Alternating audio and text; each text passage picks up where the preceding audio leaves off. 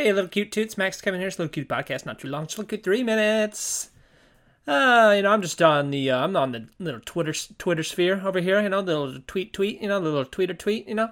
I don't know why I go on there, you know, every time I go on there, I'm just like, oh god, this is awful. This is the worst part of humanity. Why did, why do they have this website? Everyone should just delete their accounts, delete, you know. Anyway, so I was looking, you know, I, uh, I uh, follow Kim Kardashian. I don't know if you guys follow Kim Kardashian. I mean, she's pretty cool, you know, she's pretty hip. She's, uh, hip, you know, she's, uh, happening, you know, she's, uh, she's uh hip and happening you know?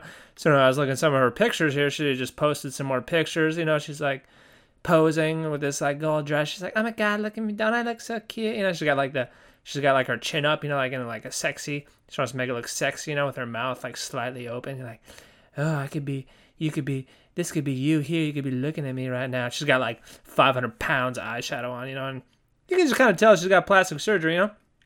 It's just like i want to tell all these girls you know just don't don't get plastic surgery. You know, don't because it doesn't. No matter what you think it's gonna do, it's not gonna make you look better. You're just gonna look like a doll, like a sex doll. You know, and not not like a hot sex doll, like one of those like uh, real dolls. You know, more like a blow up sex doll. You know. So, you know, basically, I'm just saying, you know, don't get plastic surgery, all right? You guys are beautiful. You're perfect. You're fine. You're fine. You're beautiful just the way you are, you know? Unless you're a little fat, you know, then lose some weight. But, you know, besides that, you're beautiful the way you are, you know? Except maybe brush your teeth a little more. Maybe get some braces, too. No one likes uh, crooked teeth, you know? But you're beautiful just the way you are, you know?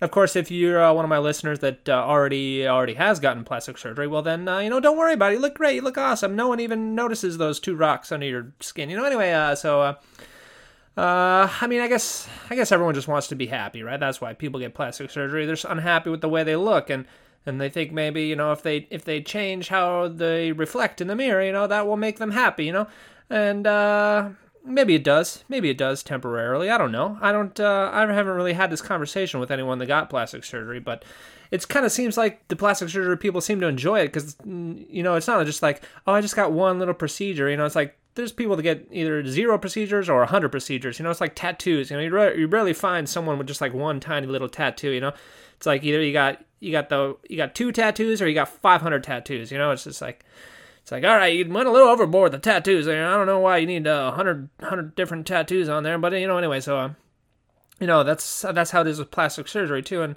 what are you going to do? What are you going to do if uh, you know you think you think that's what's keeping you back, and then and then you get that and you're still not happy? You know, then what are you going to do? You know, it's like with life. You know, we got all these. I got all these things I want to do, and every time I do them, I I find that I'm still not happy, and it's just like, oh wow, that's this is all pointless. We're all just you know running around on one of those hamster wheels. You know, it's like well, no matter what we accomplish, no matter what we do, we'll just never be satisfied with what we've become. You know, it's like there's what's the point of living? You know. Anyway, that's about three minutes. Thanks for listening. Maybe we'll see you tomorrow.